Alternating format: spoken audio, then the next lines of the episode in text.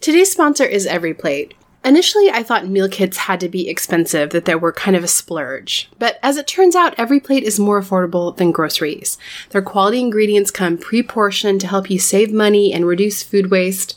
You know, like the bag of spinach that I throw out every single week. You can skip the store and let EveryPlate plan, shop, and deliver everything you need to cook a delicious meal at a consistently low price. For me, in the summer, I'd rather be out enjoying the sunshine than cooking. EveryPlate helps me do just that. Simple, stress free recipes come together in just six steps and are ready in about 30 minutes or less.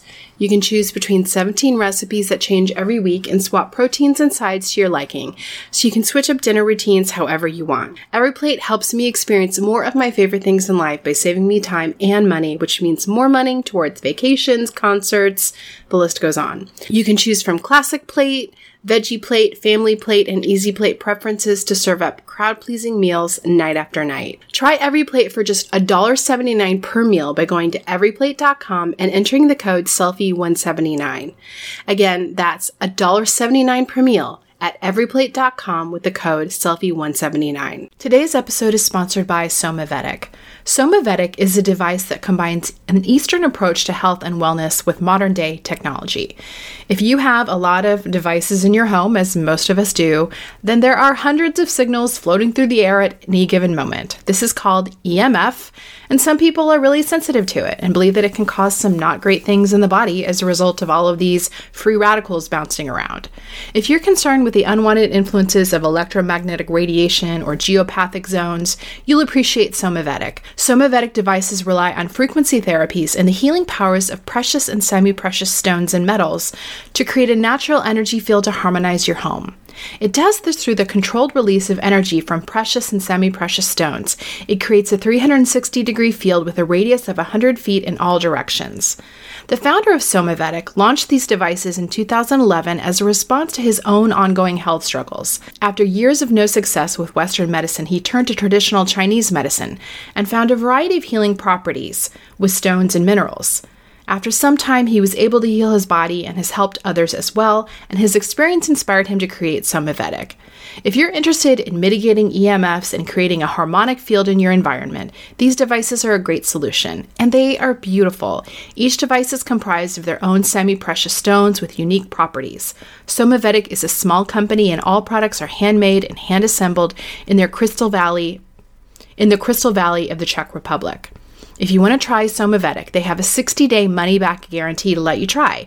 Visit somavedic.com and use the code SELFIE for 10% off. That's S O M A V E D I C.com with the code SELFIE for 10% off. Hey everyone, I'm Kristen Howerton, a writer and a psychotherapist. And I'm Rue Powell, an admitted workaholic and self care Luddite. And you are listening to Selfie, a weekly podcast about women learning to take better care of themselves. We think self care is important, but it can simultaneously be elusive. We don't lack information about it, but we don't always quite get there. So, this podcast is dedicated to exploring different aspects of self care, from the silly to the serious. We're looking at health, relationships, beauty, periods, and maybe a touch of the random. We also want to look at the hurdles we face that keep us from caring for ourselves like we should. To submit questions to me or Rue, or to Claire, our beauty expert, or BJ, our resident therapist, join us in our private forum by searching Selfie Podcast Community on Facebook. Hey guys, well, today we wanted to take a pause and talk about what's going on in our nation. The shooting in Atlanta has created a moment of visibility and conversation around the ongoing racism that the AAPI community in the United States have experienced. We're going to be chatting with Kathy Khang. She's the author of Raise Your Voice, and she is an anti racism advocate. She's also a member of our Selfie podcast community. We're going to be talking about how to be a better ally to our Asian American community. I'm also going to be chatting with BJ. We're going to be talking about an article that she shared in our community about the pandemic void that only friendships can fill. But first, I'm going to be doing a self care check in with Rue. Rue, how's your self care going? Hi. Well, I think this is so timely because I feel like right now I miss people and I don't. Yeah. I mean, I'm around wonderful people, especially with work, and you know, I love my family, but there are people that I haven't seen that I usually see, even if it's once or twice a year, and I miss them terribly. Hmm. Um, and I'm, you know, and this, this thing with the pandemic is, I wonder if some relationships have just irreversibly changed, right? I like this is just Yeah. and I can't tell I can't tell if it means that the ones I'm holding on to are more meaningful or if this is a loss I'm going to mourn or maybe a combination of it. So I've been thinking about that lately, but I feel also really um heartened by these you know friendships that I do have even if it is super text you know text heavy. Like I have this friend that I speak with regularly, but we're only texting because that's all we can afford right now with busyness and the pandemic. So I'm really glad that um, you know you and BJ are speaking about this because I think this is something that I've been really feeling lately too, especially now that we're past the year mark and I don't know, like I think a year ago we all thought this could go on for a while, but I think the fact that it's been a year, it's like this wall. And Yeah. maybe it's another level of mourning. You know what I mean? I think so too. I mean, my I have a niece, and she's going to turn one next month, and I've Oh my never met her. gosh. That makes me so sad. Yeah, I'm really sad about it. I'm really sad about it because, um, you know, my they're in London, Yeah. and it's not a trip that we can take. No, and you know. and that's like who even knows when. right, right. So I am, you know, those are the things that I'm really sad about. Certainly. Totally. No, I know. I haven't seen my family. My kids haven't seen their cousins who live in Florida, you know, in a year or more.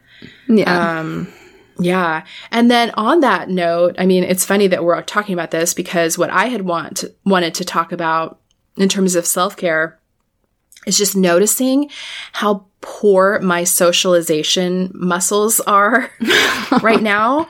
Like I feel like it's going to take me a while to build up the stamina stamina once we can see people. It's like I miss people. But then, for example, I do have a couple other girlfriends who have either had the vaccine or have had COVID. And you know, I was very strict um, throughout COVID. Like I didn't have another person in my house you know, outside of our family of origin. But now that I have been vaccinated and I have a couple friends who've been vaccinated, like we've done a couple hangouts. Um, and it feels really weird, like really foreign and weird and anxiety provoking. Like it's actually it's weird seeing people's faces too. it's super weird. It's like well, that's what your mouth looks like. Whoa. It's super weird. Like my friend w- came over and she came into my living room and she's talking and I'm like freaking out that like no one has been in my space in a year. Like that's all I can think of, about is just like I don't how, how do I do this? Like I don't know how to do this. So I Yeah. think we're all going to have I mean, you know, what you're talking about which is, you know, repairing friendships but then also just like getting those muscles back, getting that stamina back to be social because we've been so isolated. and then are we just never gonna hug again? My friends and I did hug. Yeah. We did hug. I will say because I'm kind of in a bubble with the people that I'm working with, and I am um, working on this difficult thing, and I, you know, a bunch of us are getting tested um, three times a week. I have been hugging, and it feels so cathartic. It's so Um, nice. yeah, it is really nice. I know. I know there's different views on, you know, having the vaccine and what that permits you to do. And I'm still very cautious of spreading COVID, you know, making sure that mm-hmm. I'm being, but with my friends that I know I'm vaccinated, I do feel comfortable, like, that, you know, we can hug each other. And I'm That's very anxious for that to be the case for everyone. Mm. Because we what all are your- need it. Well, what are your two thumbs up for the week? Well, I'm just bringing the edge with my kitchen recommendations lately. Yes. Last week it was dish towels. I don't know Yes. if you're ready for the hand immersion blender I'm about to talk about. oh my gosh, my my loins are girded. Speaking of isolation and losing our social skills, like all of my pandemic recommendations are just like, here's things you can use alone in your kitchen. but I did get an immersion blender. I don't know why. I've like, it's just something I've never invested in.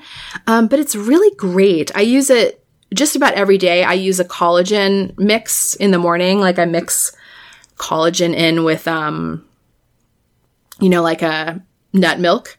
And you know, if have you ever used collagen? Like it, Yes, I don't. I don't gummy. understand. Like it. I don't know how you guys drink it. I they're like, oh, it's tasteless, and I put it in my coffee, and I'm like, I'm drinking bone broth right now. I do not think it's tasteless. Anyone who says that is a liar.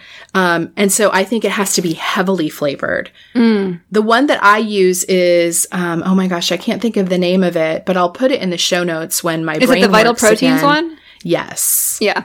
Yes. And it's flavored. Like you have to use a flavor to me. I mean, otherwise, yes, it just tastes weird.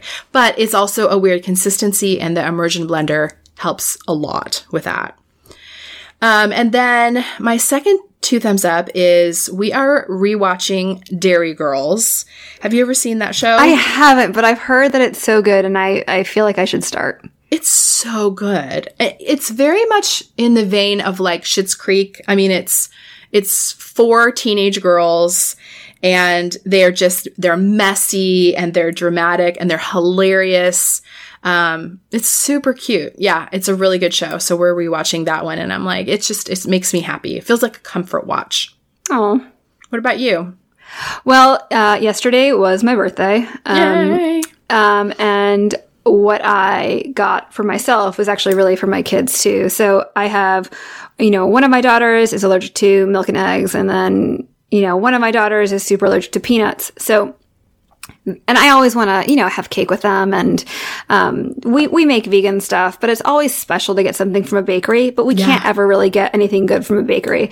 So there's this place in um, New York City called Baked by Melissa. Oh, and I know it. I know this. Oh, the teeny tiny cupcakes. They're so tiny. They're not even mini cupcakes. They're like mini mini cupcakes, but they come in these. I love them. Cute packaging, all these flavors. Yes. And because it's like a bakery thing, and they never get anything from a bakery, it's so special for us. Yeah. So I ordered it for my birthday. So, you know, and they have, we did the vegan box. It's also nut free.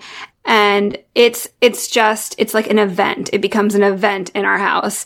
Um, which is nice because, you know, that's how I want to celebrate my birthday, right? Is to, is Dude, so I did that, not realize that they shipped. I only know yes. them from like being in New York. And when my girls were there, we went there every single day. So I am for sure ordering these for the next birthday as a surprise. My girls will be so delighted to have them at home. Yeah, it's it's so nice. And I so um, my middle's birthday was you know last month, and I surprised her with these, and it was honestly the first time that she's ever had like really like a really beautiful anything from a bakery. It's yeah. always been homemade or like yeah. a slightly like weird tasting, a little sawdusty, you know, cake. Mm-hmm. Um, and so it was it was yeah, it was magical. Like I could I could cry talking about how excited she was. So I, I um, yeah, so this is so this is really exciting. And they're very sweet too. At one point like I screwed up an order and I accidentally got the one with nuts and I freaked out and they're like, no problem. And they like, and they super shipped me another one. And yeah, they're great. So I'm really um, happy cool. about that. My second one is something I think you'll like, which is, you know, I love like fun facts and kind of, you know, a coffee table book. So, mm-hmm. um, the Encyclopedia of New York, it's done by New York Magazine and it's really, really cool. It's really, really cool. I mean, it just has such really good history and it's fun to flip through. And so I put this on my birthday list and I got it and I was very excited to get it. So you have um, single handedly just told me what I'm getting India for her birthday. I'm going to get her cupcakes by Melissa and the Encyclopedia of New York. It's perfect. Every time you. you. talk about India and when India's angry and I'm angry with her, or when in, in India finds a TikTok and I've seen that one, I feel like I feel like either I there's something wrong with me or India is just like this very mature 38 year old and you don't realize it. She's a very mature 38 year old. Yeah. Okay, well yeah. that's that makes me feel better. Well, did I tell you that she took TikTok off her phone? you did, and you know what? I thought should I take TikTok off I my know. phone? And I was like, no, I'm not going to do that. But yeah, good for her. She loves TikTok. I'm like, why did you do that? And she's like, I just was too distracting. I'm like, are you okay? Do you have a fever? No, I love that. You? And and and God give me that kind of self-awareness and then not only the self-awareness but the discipline to do something about it. So Yeah, but get her this book too. She will she will love it. It's got like, you know, milestones and like fun facts and just the different village like the different neighborhoods and uh, like I don't know, uh, cultural innovation. So it's super cool. She'll love it. I miss my girlfriends, but I also really miss New York. Maybe equally. Yeah. yeah. No, I, I, I get that. I get that. So, um, yeah, I mean, I can't imagine how many Broadway tickets you're going to buy once this pandemic's over. It's not even funny. Our local Broadway um, series is very optimistically doing a fall season, and I have bought them already. Amazing. I love that. We've talked a lot about skincare on the show and specifically tretinoin. If you're not familiar, it's a retinoid, which is an active vitamin A derivative that's used to improve the texture, tone, and appearance of the skin. Today's sponsor, Dear Brightly, has a product called Night Shift, and tretinoin is the active ingredient in Night Shift.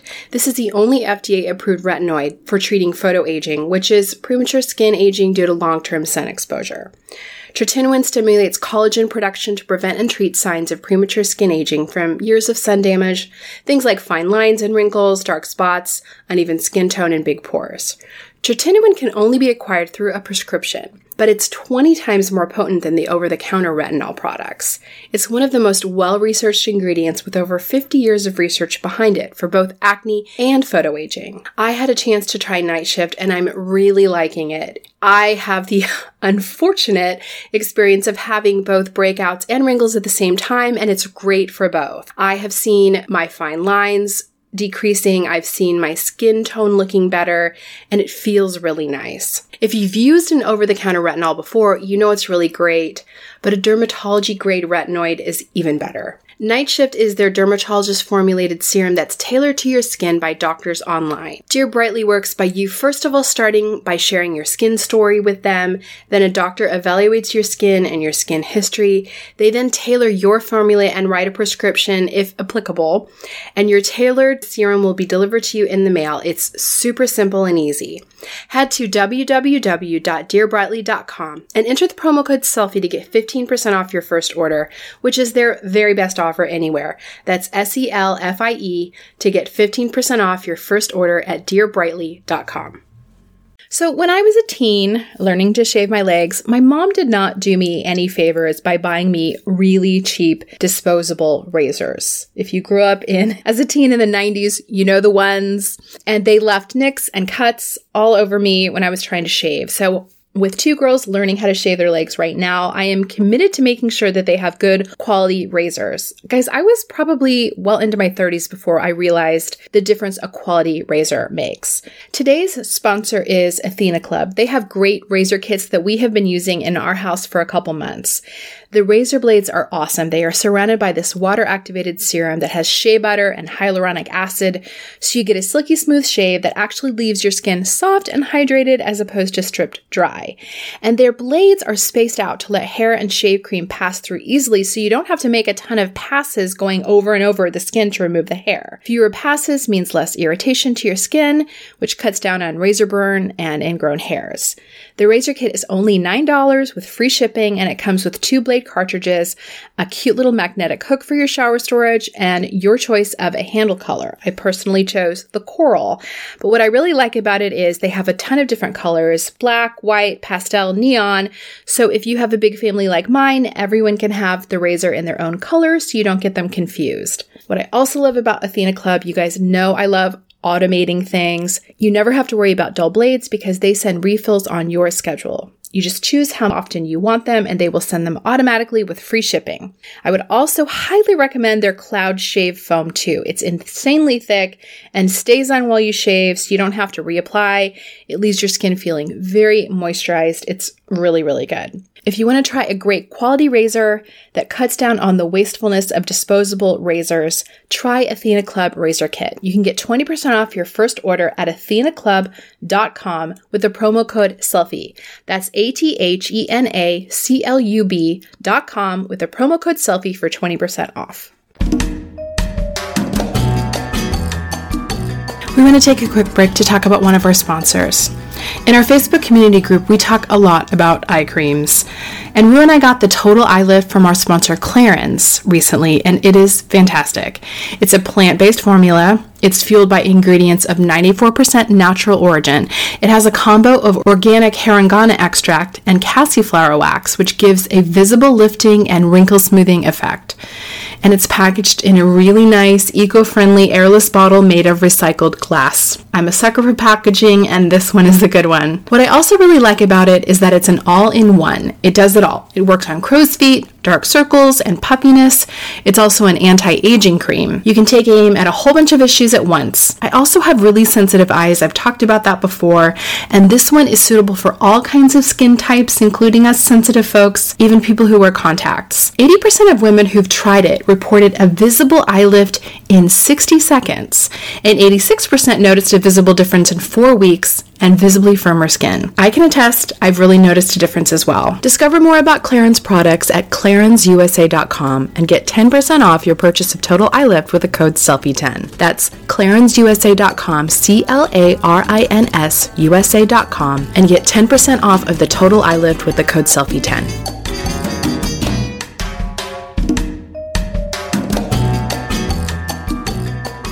Today, I have the pleasure of talking with my friend Kathy Khang. She is the author of Raise Your Voice Why We Stay Silent and How to Speak Up. And she is a longtime partner and advocate with pastors and leaders to highlight conversations around race, ethnicity, and gender within the church. Over the past week, the Atlanta shooting has created a moment of visibility about racism against the AAPI community. And she is here to talk to us about that and about how to be better allies to our Asian American friends in the midst of this. Well, hey, Kathy, thank you so much for joining us today. Thanks for having me on. Well, it's fun to have you on on a number of levels. First of all, in that I have not seen you in a very long time, and we usually see each other about once a year. Yeah, I think the last time we saw each other, we uh, took a picture with a very strange looking baby Jesus. I think we did. Yep. that feels on brand. Yeah. that feels on brand. Yes. Um, and I'm glad, you know, that we're having you on to talk about this because you are a member of our selfie podcast community. So it feels like, you know, we've got an in-house expert a bit. It's a great community. If I ever have a question that I'm thinking about asking, somebody usually is already jumped on and asked. right. It's so, so true. Yeah. It's so true. Okay. So let's dive in. We are going to be talking about, you know, the Asian American prejudice that is, has, it's a topic that's been bubbling up. It's interesting because I think similar to George, George Floyd, it's become a moment of national attention, but this is something that you have known about for a long time. This Correct. is not a surprise for you. So, what's that like for you to see the nation reckoning with this topic that you've really been banging the drum for for a long time? Well, there's a moment where I'm just on the ground yeah. and just yeah. feeling very um, torn, you know, wanting to be thankful that people are paying attention, but also screaming to the void, why did it take 6 uh-huh.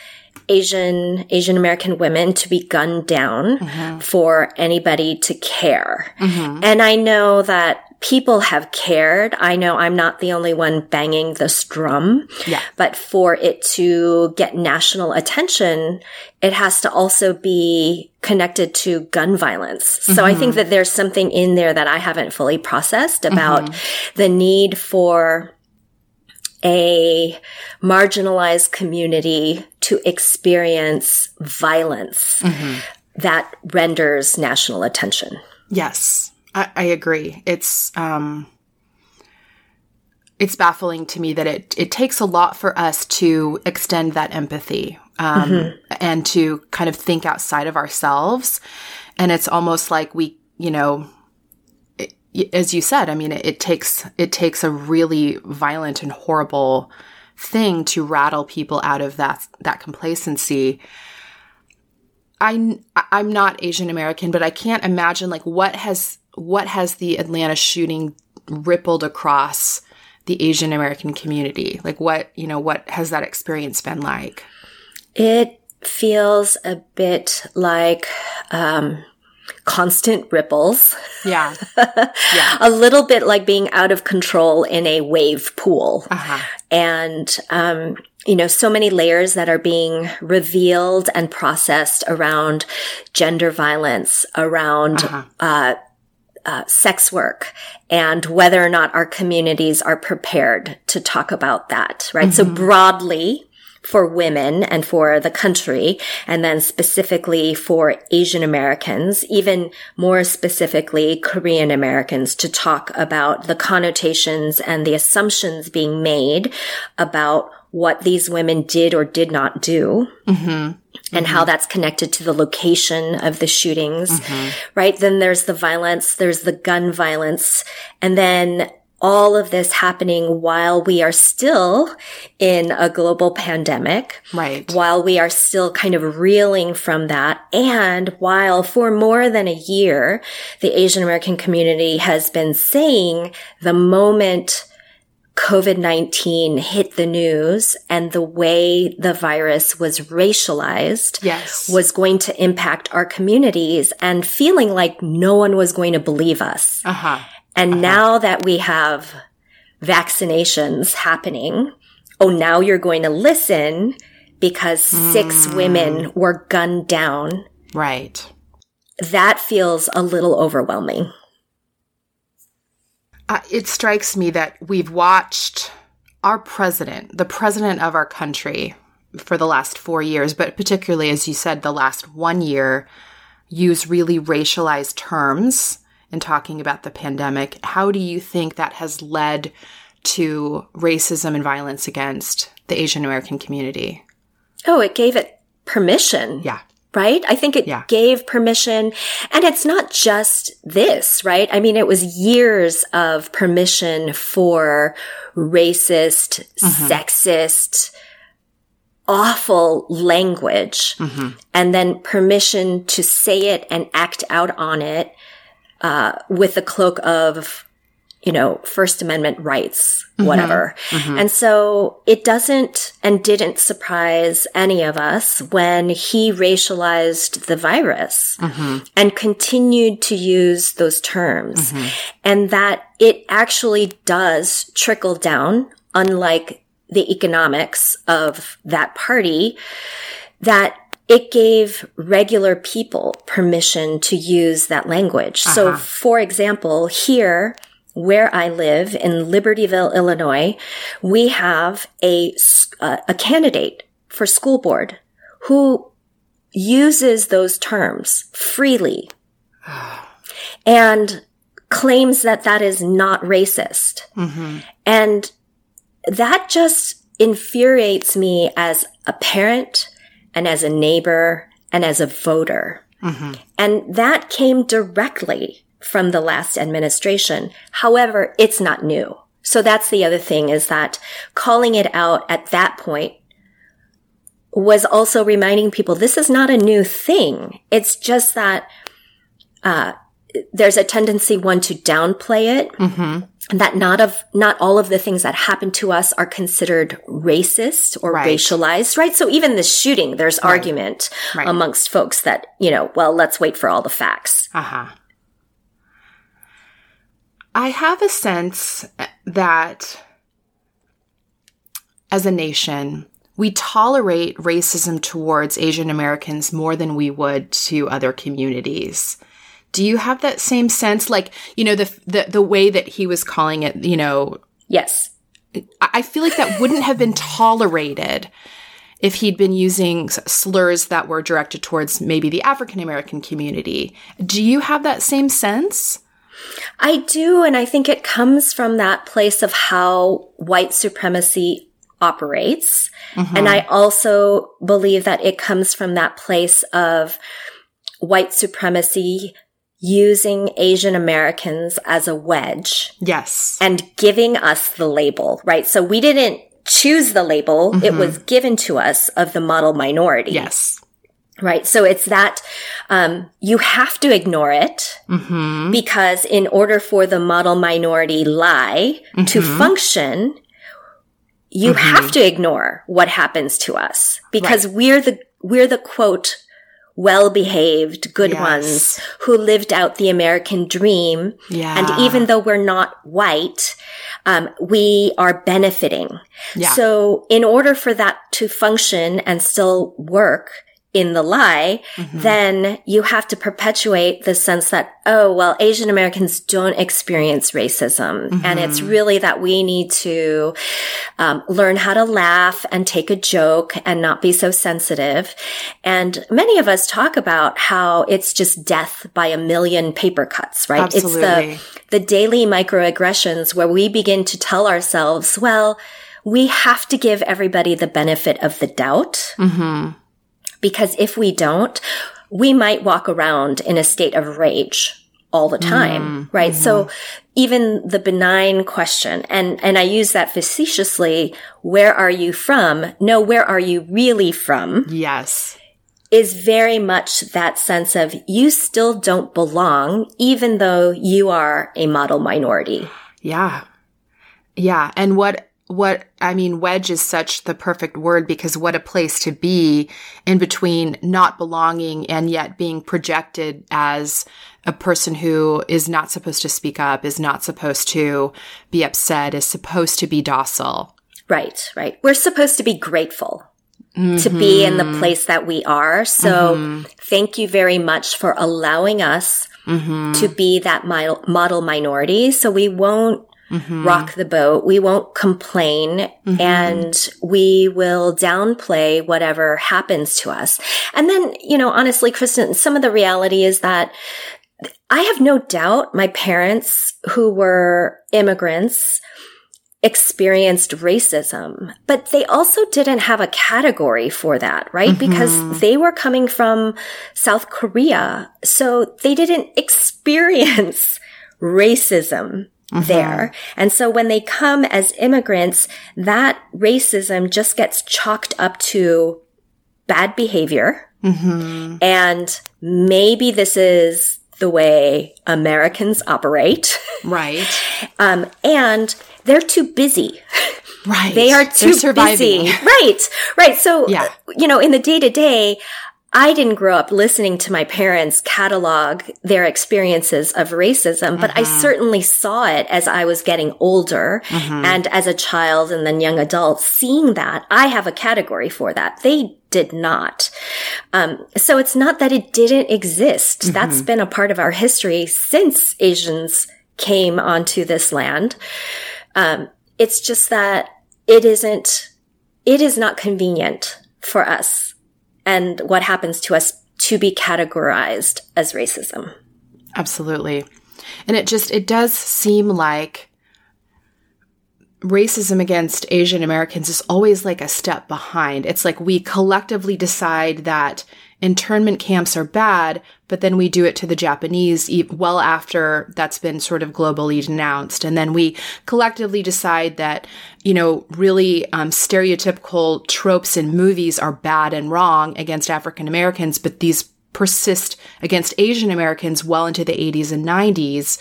It's, it's just interesting to me that there's almost this sense of like, you know, they'll take it or we can get away with it if it's towards Asians? Well, you know, I think there's some of that. Um, and I think what's challenging is that even the term or the label Asian American is challenging. Mm-hmm. It's difficult because we don't have a common, um, immigration experience. We mm-hmm. don't have a mm-hmm. common story of how our people are here in the United States. We don't have a common language. I mean, the closest yeah. thing would be English, but that, that really isn't even the common language for us. And so, um, so I, I tell people, you know, Asian American is a socio-political term mm-hmm. that was created for socio-political organizing and engagement. And so, you know, I want to be cautious in saying, you know, the, the racism and kind of the naming of what happens to us as racism being a step behind, knowing that that racism is still prevalent and still exists yes, for the black absolutely. community, right? So yeah. it hasn't gone away. No. It's just that the naming of it, I do think takes a beat or 2 uh-huh. And I do think it's partly because of the, the diversity of the Asian American diaspora mm-hmm. and, and that people are becoming, quote, becoming Americans and becoming Asian Americans at different parts and points of their life experience. And so it's hard mm-hmm. even to know who is associating with that term. I mean, I didn't call myself an Asian American until I was in college mm-hmm. in the, ooh, when was that? in the, I was like, oh, late 80s, early 90s. You know, until then, I was Korean American. Mm-hmm. That just wasn't a term I used. Uh, and, and there's that level of, um, associating with that experience, which really is hard to to explain. And so I can see why it feels like and appears like yes, the racism that we experience and are fighting against, um, it, it isn't named later for us. It is recognized later in yes. the broader, right? In the, yes, in the broader yes, world. So I think that's a good distinction. That's what you're getting yeah. at. It is yeah. recognized and acknowledged and, I mean, particularly by white people who are the offenders. Yes, yes. Yeah. It's to- it's just seems like it's tolerated longer. Like I just feel like even now, I just feel like white people just I mean, even with the Atlanta shooting, have yes. a harder time recognizing racism against AAPI Yes, groups. yes, right. And it's, I think it's especially evident with this shooting when six out of the 8 mm-hmm. people murdered right. are Asian and that the businesses mm-hmm. were all I believe, I could be wrong, so someone can correct me, but were Asian owned. Uh-huh. Right. And so that alone, I just scratch my head and go, well, how is race not a part of this?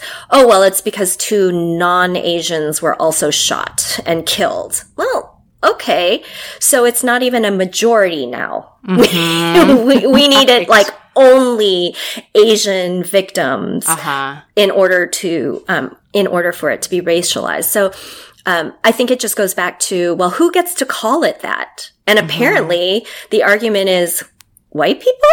I mean, I don't think so, but that, that continues to be my experience is that, yeah.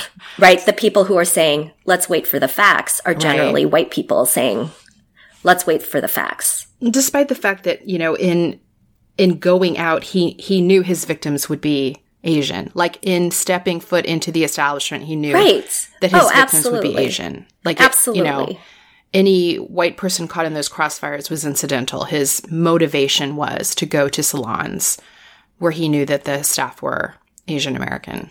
Absolutely. And they were women. Yes. Right? So I think that's that's the overlay that makes it so complicated right now is, you know, for me in the circles that I'm in that are still, you know, church adjacent, faith mm-hmm. adjacent, evangelical adjacent, that conversation around gender mm-hmm. is live. But yeah, I mean, one of uh, the the one woman, Delaina Yaun, I believe is her name, was a customer. Mm-hmm. And so again, horrific.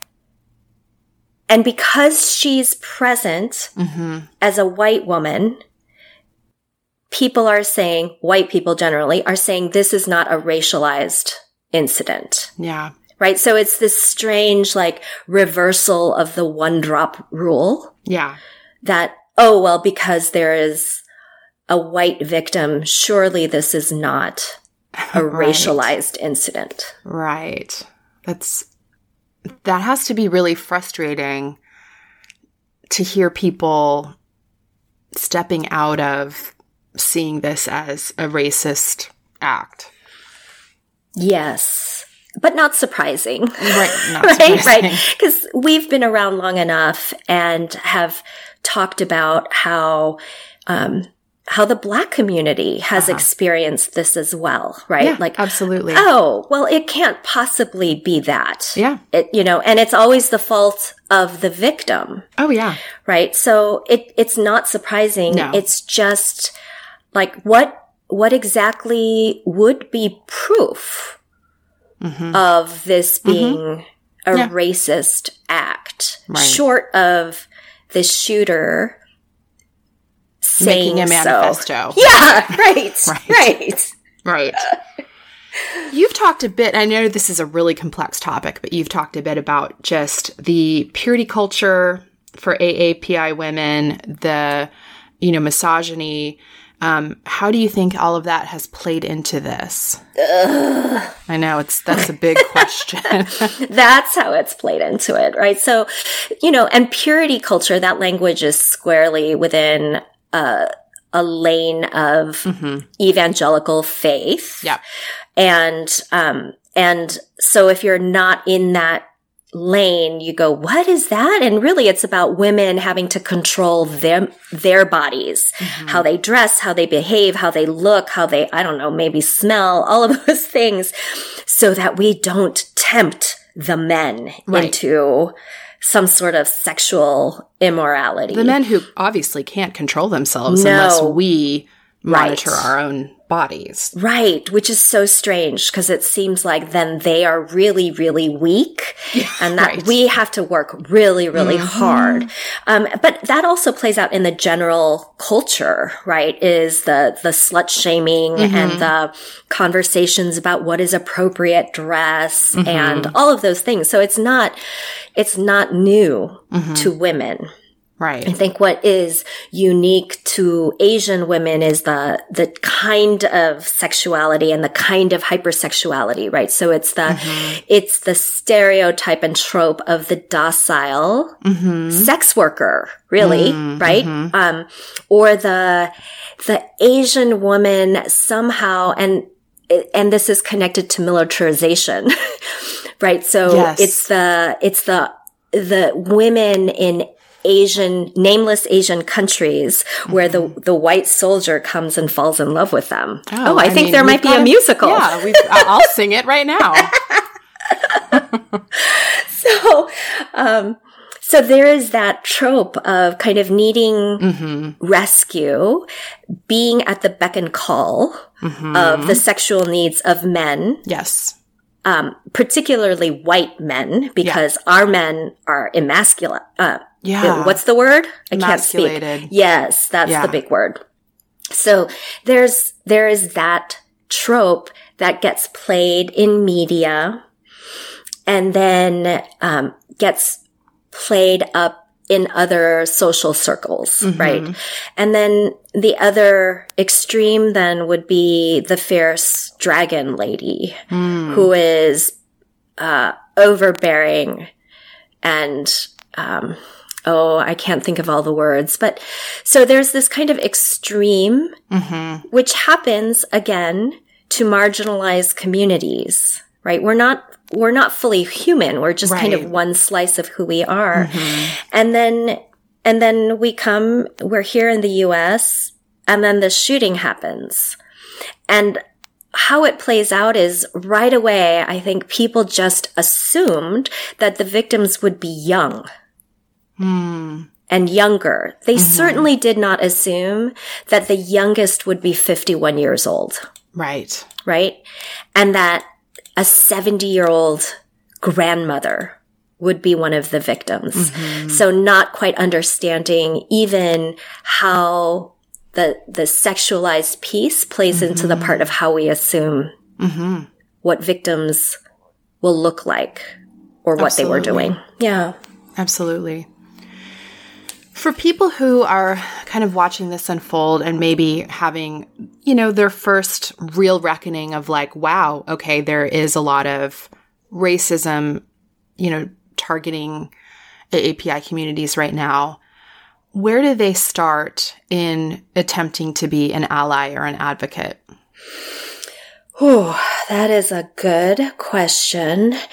Um, I mean, I know, I don't mean this to be too flippant, but you know, Google can be your best friend no. right now, right? yes. Absolutely. that, um, especially for people who realize that they have very limited friendships mm-hmm, mm-hmm. with API folk. Yeah. And right now you don't need to go to them and ask them to teach you all of the things. Um, that's where Google comes into play. I mm-hmm. do think that um, several of my AAPI friends and I have joked like, who are the ones reaching out to you? Right? Mm-hmm. Is it the like the one, or is it the white people who have you as their only Asian American friend? Right. And we can, we, we know who you are. It's yeah. okay. Um, so if that's you as the white listener, go ahead and reach out and don't ask for anything in return. Mm-hmm. Don't ask for a response. Mm-hmm. Um, make it very clear as you reach out. I'm just reaching. You don't have to respond to this text mm-hmm. or this Vox or you just, you know, I just need you to know. I want you to know I have been thinking about you. Mm-hmm. Um, I know that a lot of us have been really grateful for folks who have done the research beforehand. Mm-hmm.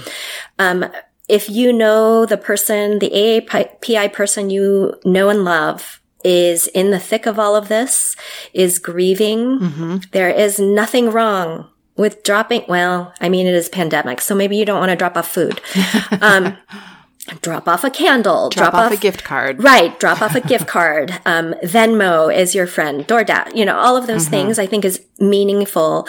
Um, but I cannot express enough. I do think that one of many things lacking in American education is understanding what the Asian American experience is.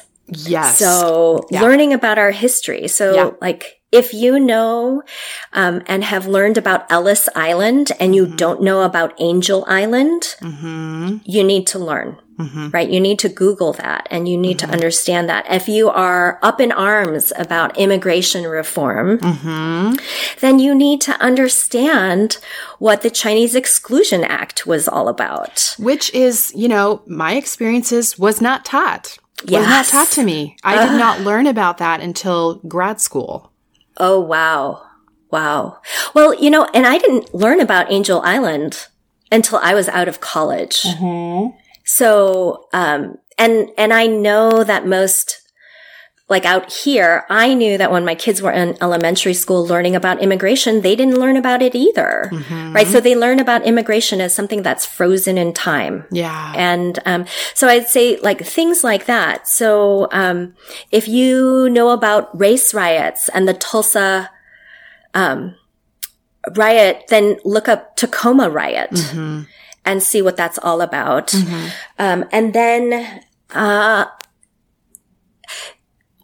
do some other practical work. And I, and I've learned this from walking with my black friends is it's great to march with people. Mm-hmm.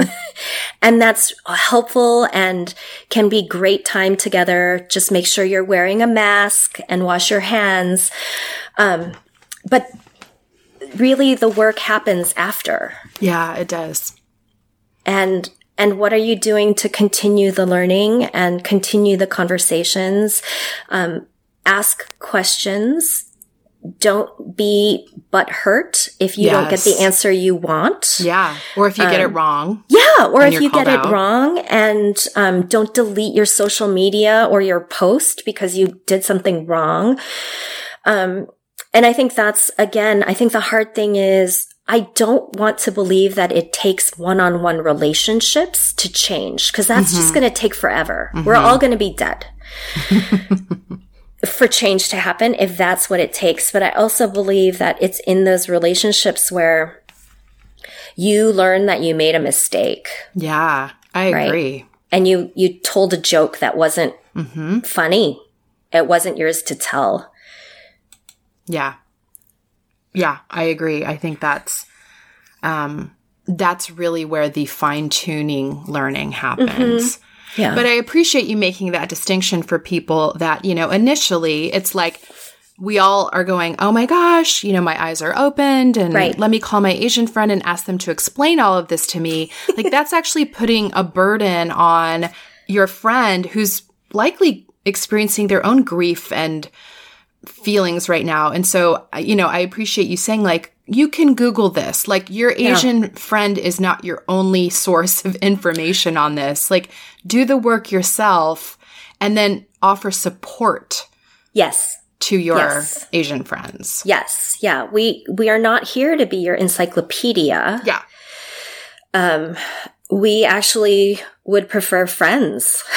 Yes. we, you know, yeah. um, yeah. and, and, and if, you know, you are the HR person or you're running some sort of training and you realize that you're behind in mm-hmm. providing training around API, um, information, uh, and you would like your friend to help, pay them.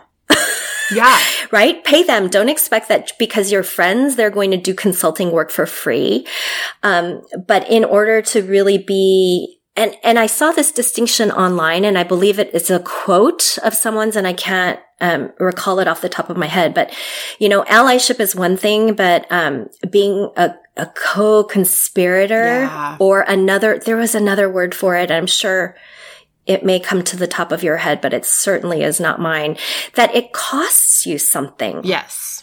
Right. Mm-hmm. And so, like, I can march with friends um, and I can march on behalf on behalf of BLM, but that doesn't cost me mm-hmm. anything. Mm-hmm. Um, and so, what does that look like for you as a friend? Um, yeah. And it might cost you uh, a moment of humiliation because you made a mistake. Yeah, which you know, I think for white people, sometimes they're more scared of making a mistake than they're scared of racism and like, yes, you know, it's like people are dying and we're going to be silent because we don't want to be called out for like doing something wrong. Yes. like, yes. You are more afraid of being called a uh-huh. racist or your uh-huh. actions being called racist than you are of the actual impact yeah. of racism. Yes. And that's a problem. Right? That's a problem. And it's a problem for white people because there is an impact for you. Yeah. You may, you know, you're not the direct recipient of that, but it does impact the world in which you live in. Yeah, absolutely.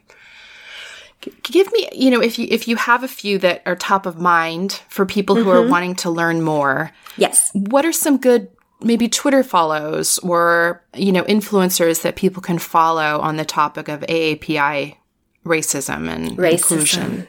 Well, I think three orgs right now that are doing things and have been doing things that come to mind. So one is more recent. It's Stop AAPI Hate. Yes.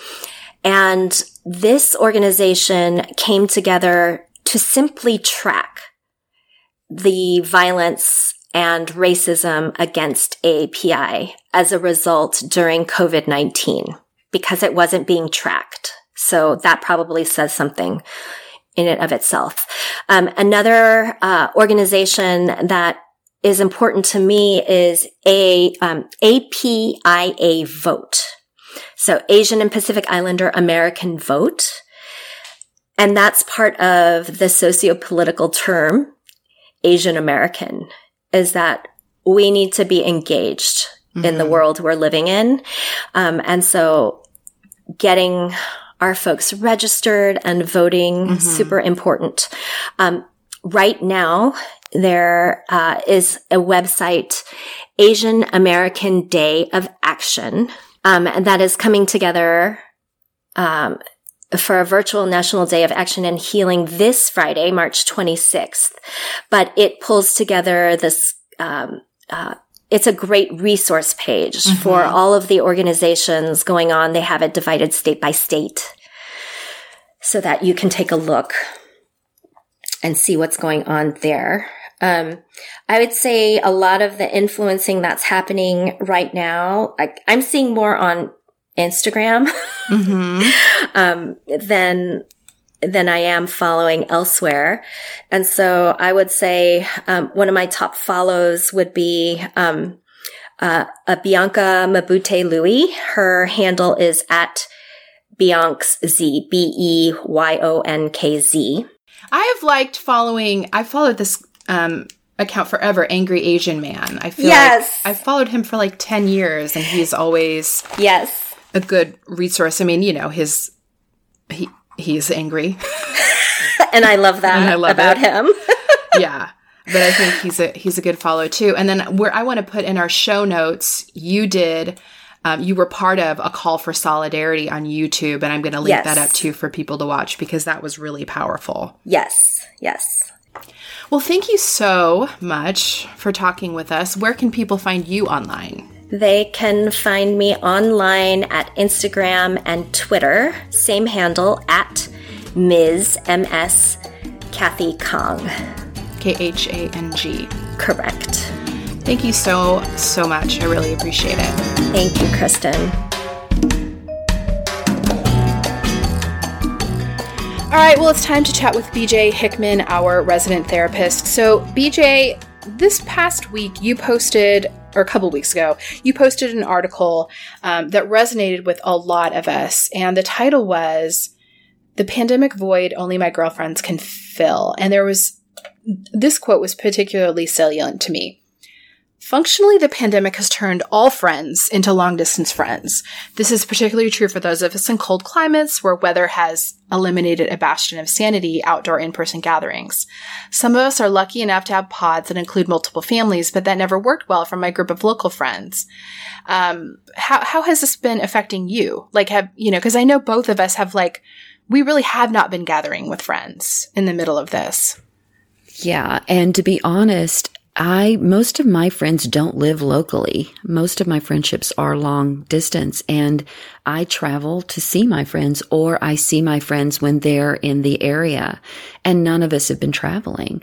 So, um, the way it's affected me has been that I have begun to recognize how many friendships I had. Well, here, honestly, I'll put it this way. I've kind of begun to reassess my friendships and realized the people who have been checking on me during this pandemic mm-hmm. win. Mm-hmm. They're the winners. They're the ones that get to be my friend after it's all over with. And not that I don't have friends that I'm, I'm going to be connected to, but one of the things in the article was that, that resonated with me was it said, I've never been someone who was good at staying in constant contact with people long distance, mm-hmm. but the impact was less than it's been yeah. since I've been at the pandemic. And the, that's kind of true about me, but I've got the kind of friendships with these women that we don't have to talk a lot in order to stay close. And so I've, one of the things I realized is I have been my word for 2020, this is comical and I laugh about it every time I see it. It's still on a little post-it note in my office was invite. Mm. And the primary hmm. reason I chose that word was because I wanted to invite more mature women into my life and I wanted a local girlfriend that was closer to my age because mm-hmm. most of my girlfriends are younger than I. Mm-hmm. And then I look over at that and every time I see it, I just laugh like, God, you're funny. That's kind of, a, you've got a sense of humor. That worked because, out well. Yes, I haven't been able to invite anyone to anything in this whole year. And I haven't, like you, we've been very secluded and we've had a pod and we've stayed very um, tight in our circle. And you know, my girlfriends are everywhere. Most of them are in their 30s and 40s and they have children and they have busy lives. And we would see each other two or three times a year and we would text randomly. Um, my very, very, very best friend still lives in my hometown, 1600 miles away from where I live. And we've been that far apart for 37 years and she's wow. still my ride or die. And we will have sometimes two and three hour phone calls. Um, because we'll go months without talking to each other. And then suddenly she'll text me at 5:30 in the morning and we'll text for 2 hours. But then we'll go another 2 months without connecting. And that's always been how it's worked for me and that's been great. But in this pandemic, the people that I've I've thought were outside of those that group of people that I thought were really close friends and some of them were people that are kind of close that we would get together with them often. And I'm realizing how those people have hardly reached out to me at all. And mm. I've reached out to them to, to silence at times. And I get that it's hard and I'm not judging anyone at all for not reaching out. What I'm recognizing is when I look at those friendships through the lens that I have today after a year of not being together, I'm realizing I don't miss those people a lot. Hmm. The people I'm missing are the ones who really connect with me. And those are all younger women. Mm-hmm. And one of the things that I began to come to terms with as I looked around and I thought, you know, I really went inward during this time and spent a lot of time thinking about that whole concept of why did I choose that word with that longing only to find myself in a year with no connection to anyone local, any women that are candidates for this kind of person that I was hoping to attract. And I realized that part of it is my generation. Most of the women I've met that are closer to my age, um, are not, they've not really sought to grow. The main thing they want to talk about is their bodies, what they can or can't eat, and other people. Hmm. And was it you or someone was telling me, I think it was actually one of my clients was saying that she had read that our generation has produced the most narcissists. I'm a baby boomer, but I'm on the very tail end of them. Yeah. On the younger end. And I think that's probably true. And I think there's a very good reason for it. Our parents were taught the whole culture of parenting when our parents were parenting my generation mm-hmm. was one of detachment. Yeah. The father was authoritarian. He was mm-hmm. admonished not to be too nurturing because then it would be confusing when he disciplines the child. Mothers were taught not to hold their babies yep. too much because yep. they would spoil them. So it makes sense to me that yeah, that would be the story I of agree. my generation. And so I'm realizing that's the women that I've encountered that have kept me from nurturing deep friendships with mm. women my age, where these younger women are all, most of them are therapists or they're working in the field of, of emotional health and they've all done their own work. Mm-hmm. They're all really relational. Mm-hmm. Most of them are all introverts like me. um, and that's just who I connect better with. And what I've come to acceptance is, is why am I looking for someone my age? Why am I, what am I saying to myself about these friendships? And I realized mm. in the distance, I'd begun to say, well, they don't want to be friends with a 63 year old woman. I'm, I'm, I'm their mother's age. They're younger than my kids, some of them. And what I've realized is none of them feel that way. No. that was my story. Yeah. And I, think what I was, I do know that what I was longing for was some level of maternal mentoring. Mm-hmm. Not that I need a mentor as much as I want someone to nurture me from the top down, because that's the role I always play. Mm-hmm. And mm-hmm. my relationships, these peripheral relationships that I'm now deciding I, I might not want to nurture the way I have in the past, it's because that's what the relationship consisted of. Mm-hmm. I was nurturing, but I was not getting anything yeah. in return that totally. looked like nurturing. I was getting things in return, but it wasn't that. And I was just longing for someone who really cared about me. Yeah. And reached out to me and, and nurtured me. And in this pandemic, some of these younger women have done exactly that very organically mm. in very amazing ways that I'm seeing, I mean, I've always seen their wisdom and often have learned from them. But this was a different layer mm-hmm. where, um, they just came to me with this kind of maternal, loving way that I often show up in relationship with. And I got to be the recipient of that. That's really cool. Yeah. So I think it was one of those ways that this pandemic shone a light on something that I thought was a certain way. Mm-hmm. And without it, I might have pursued something that following that same path that, you know, that dance I knew and not have been satisfied by it at all. And instead, I'm really kind of re uh, framing the way I see the friendships that I have and have spoken overtly to these friends and said, Hey, here's what I've learned. And with every one of them, there's just been this, Oh my God, I feel honored. I want to be mm. in, in that role with you. Totally. And so, yeah. And I, I've never been one who let gender or age mm-hmm. prohibit friendship for me ever. Mm, totally and it and that has been incredibly valuable in my life and so i think i don't know it was interesting to just kind of work through that but i think as we as as I was reading that article, that's what really resonated with me, and that's what I saw resonating with the women in the group. Mm-hmm. That we're feeling that absence so greatly, and I think the people we feel the least judgmental towards, and the people that we feel the least abandoned by, are the ones that we know where we stood with them before the pandemic. Yeah, and this has made us go, hmm uh-huh. Maybe that wasn't what I thought it was. And yeah. maybe it's a good time for me to assess the value of that. And does, and maybe just get curious about whether it's going to look different or be better or be worse or, or maybe not be at all yeah. on the other side of it.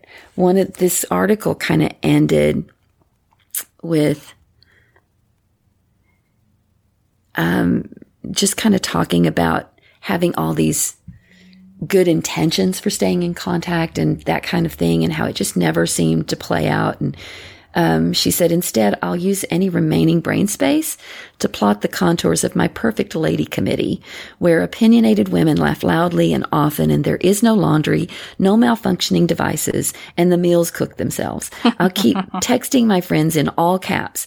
I miss you. I love you. I'm so tired. Where are we having our girls' getaway when this is over? Mm. And that's kind of where I am. I'm totally. like, I think we're so exhausted. And if we have friendships with people that are also really exhausted, I think we understand yeah. when that relationship was already something really yeah. nurturing and loving and, and, and inclusive. And, and it's given us the ability to give more grace. And that means something. Yeah. That means something in who you've chosen to be friends with. Totally. And I think that's why the ones that are still going to be there on the other side uh-huh. are the ones that kind of earned their way in before it ever started. I think you're right. I think you're right. And you know, you said something to me the other day too about have we forgotten how to be friends and how to be social? Yeah. And somebody else mentioned that in the group. And I, th- I think we need to talk about that a little bit. Yeah. We do. I mean, maybe maybe we need to like make that our next segment. Like that's big. Yeah. Those social muscles that we've lost and how to get it back and how to normalize it and how to not freak out. I think that is a really good conversation for us to have. I think so too. I think we need to begin. I think it's a good time as we see the vaccines rolling out. We see we're not anywhere near out of the water yet, but we can at least see the shore. And I think this is the time we start talking about how do we get our bodies ready, our hearts and our minds, our nervous systems ready for the day that things open back up, not just in yeah. friendships, yeah. but you know, preparing our kids for going back into into the yep. world. You know, negotiating relationships again, all of it. I think that's a full topic that we we should probably dive into. I think you're right. I'm I'm jotting that down for our next talk. Hey, thank you for joining us. Continue the self care conversation with us on Instagram at, at Selfie Podcast and in the Selfie Podcast community group on Facebook.